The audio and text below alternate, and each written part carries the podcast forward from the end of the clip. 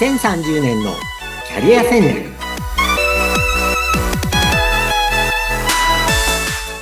こんにちは。人材開発コンサルタントの山岸真嗣です。アシスタントの相本です。山岸さん今回もよろしくお願いします。よろしくお願いします。さあ今日のテーマ伺っていいですか？はい。今日は女性の社会進出ということで、うん、まあ日本の女性の活躍というのが、はい、もう長年頑張れ頑張れと言われながらあんまり進んでない現状をちょっと歴史的推移と、まあ、外国との比較みたいなことでちょっとお話していきたいと思います。はい、ずっと同じところでぐるぐる回ってるような感じを私も受けてるんですけれども、ぜひ聞かせていただきたいと思います。はい。はい。えー、最近ですね、まず政府が、あのー、日本の、まあ、企業だけでなく組織で管理職比率を2030年までに30%女性にしていきたいという目標を立てました。はい。これはあの政府厚生労働省が、あの、発表したんですけれども、現状はですね、9%台なんですよね。9%台。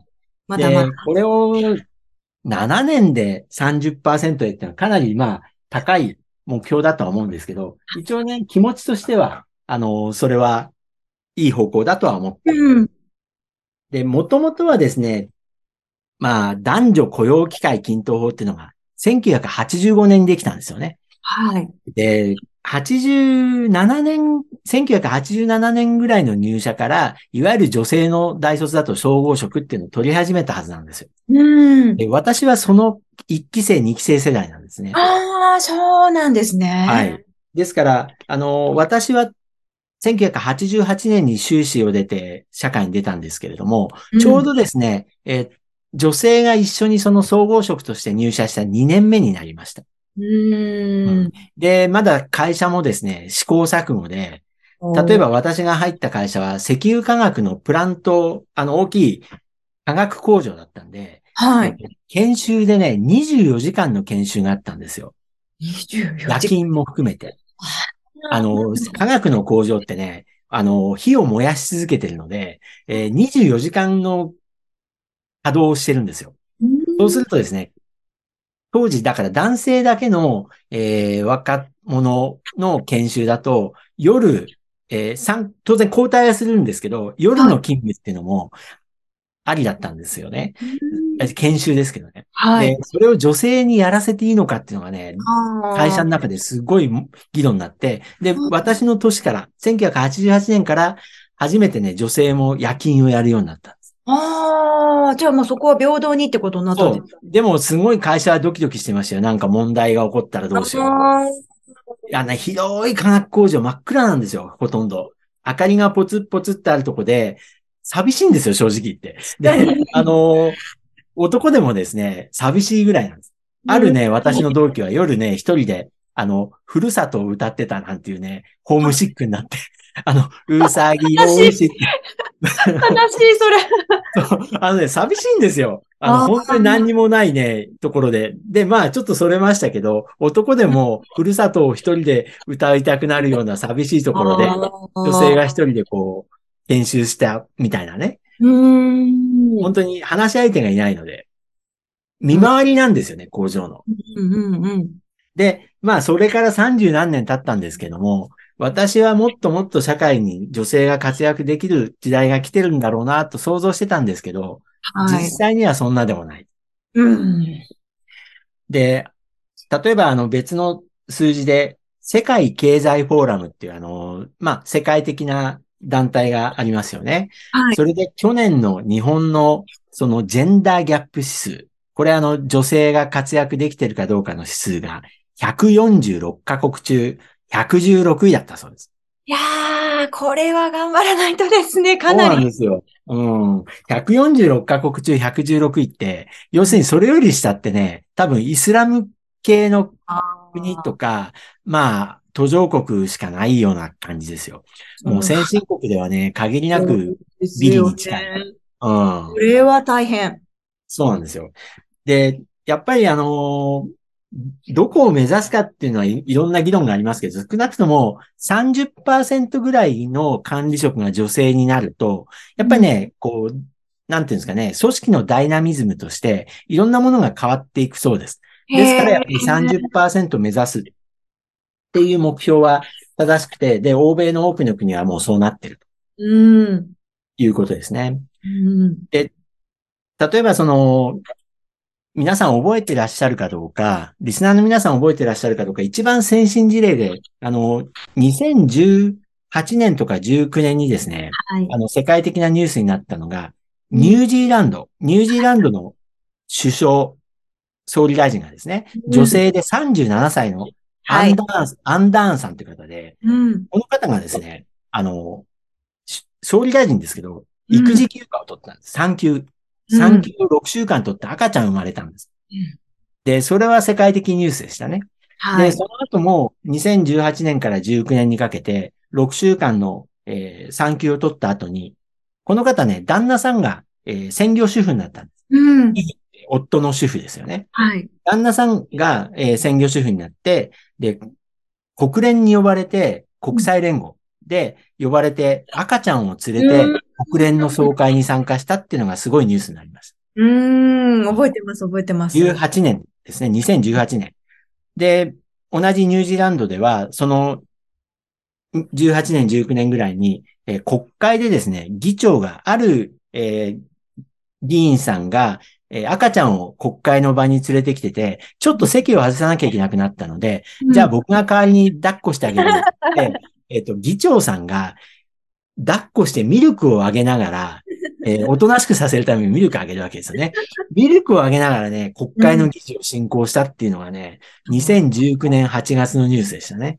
いや、ちょっと日本ではありえないかなっていうね、そうですよね。ねで日本では、あの、2020年の初めに、当時のあの、環境大臣だった小泉さん、小泉環境大臣が、えー、まあ、奥さん、滝川クリステルさんですよね。との間のお子さんが生まれるので、まあ、多分2週間ぐらい育休を取るっていう時に、えっ、と、大臣が育休なんかとんでもないって話が結構出ましたよね。そうですね。いろんな声が上がったのは覚えてますね。うん、はい。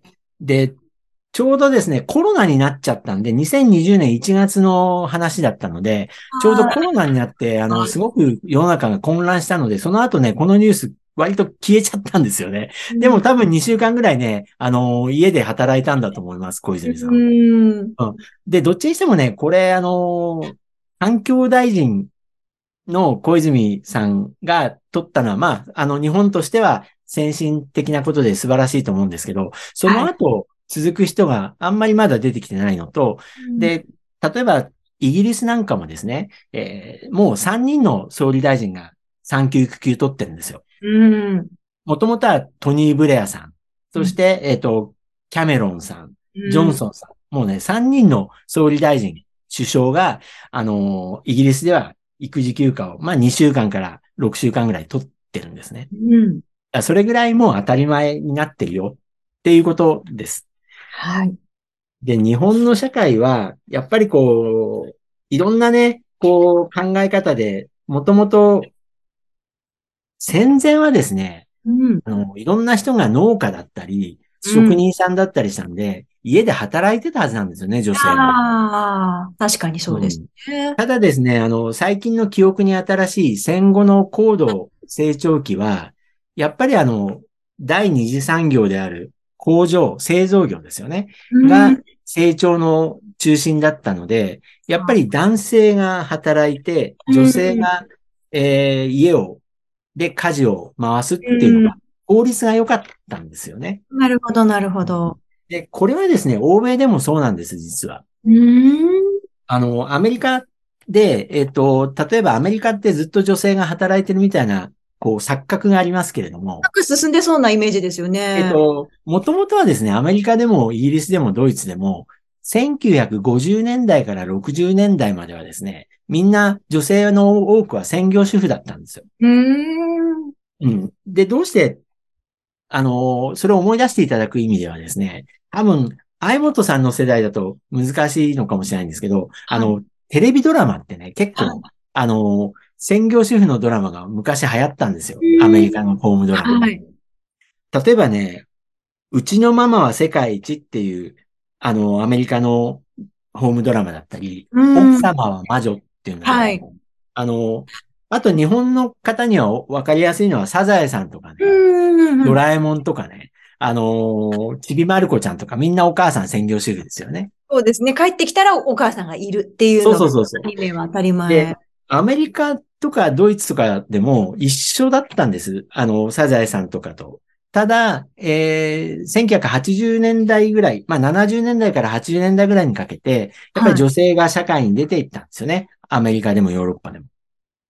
ところが日本はですね、30年ぐらいそこがすあんまり進んでない感じですよね。うん。うん、1985年に均等法ができたんですけれども、その後、まあいろんな事情もあって、日本ならではのこう社会の風習もあるし、やっぱりあんまり進んでない印象はありますよね。うん、ありますね。うん。で、例えばあの、やっぱこれもデータがいろいろあって、日本の場合ですね、子育てをやっぱり母親がすべきだっていうべき論がすごく多いんだと思うんですよね。これは本当に 難しいところですよね。うん。それであの、えっと、年代別の女性の就業率というのが、はい。えっと、数字であるんですけれども、うんやっぱりあの、若い時は女性も働いて8割方働くんですけれども、まあ、80何パーセント、9割近く働くんですけれども、えーやっぱり昭和から平成にかけては、20代後半から30代の前半にかけて、みんな働かなくなるんですよね、女性が。うんで、その後、働くんですけど、多くの場合は、あの、パートだったり、うんえっと派遣社員だったりではい、前ほど稼げない働き方に戻る人が日本では多いんですよね。うん。だからそれはあの、こう、少しずつ皆さんが20代の後半から30代4でも、あの、働くようにはなってきてはいるんですけれども、それで国のこう育児休暇とかの制度も、あるいは保育園とかも整ってきてはいるんですけれども、やっぱりここはまだ今でも課題だなっていうところですよね。うんはい。で、少しずつ良くなってきてはいるので、まあ、うんあの、悲観せずにですね、あの、うん社会として全体がこう底上げできているといいのかなとは思っています。はい。